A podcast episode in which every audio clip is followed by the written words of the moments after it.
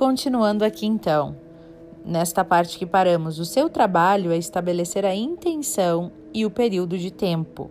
O campo de potencialidades fará o resto. Stan, você se lembra do ex-surfista bonitão que eu falei lá no prefácio? Ele tinha perdido o emprego e, para tornar as coisas ainda piores, a mulher com quem namorava há três anos decidiu que era hora de eles darem um passo adiante. Não é preciso dizer que ele tinha algumas decisões bem sérias a tomar. Em primeiro lugar, Stan decidiu. Precisava achar uma maneira de ganhar dinheiro, mas não tinha ideia do que queria fazer. E eu lembrei a ele que havia um plano divino para a vida dele, que seria revelado se ele simplesmente estabelecesse a intenção e um prazo específico.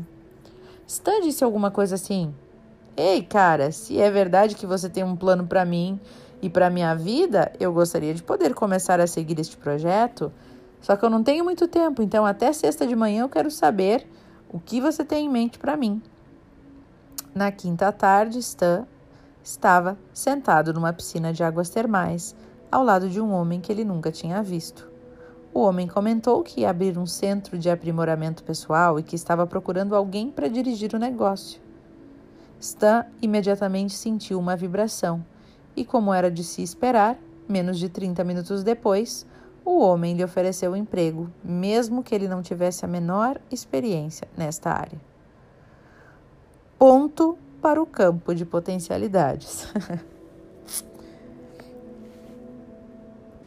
então, pessoal, agora é a vez de vocês, né?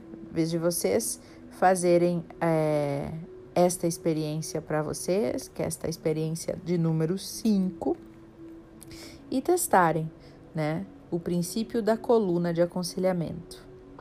Então, trabalhar aí a sua conexão com esse campo de energia.